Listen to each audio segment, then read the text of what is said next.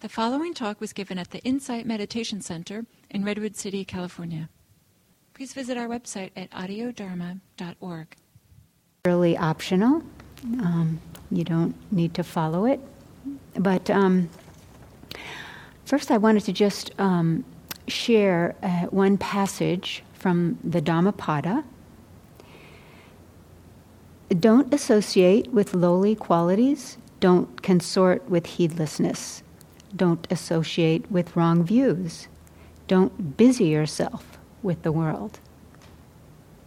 And it's that word busy that I wanted to have as a focus for practice today. So this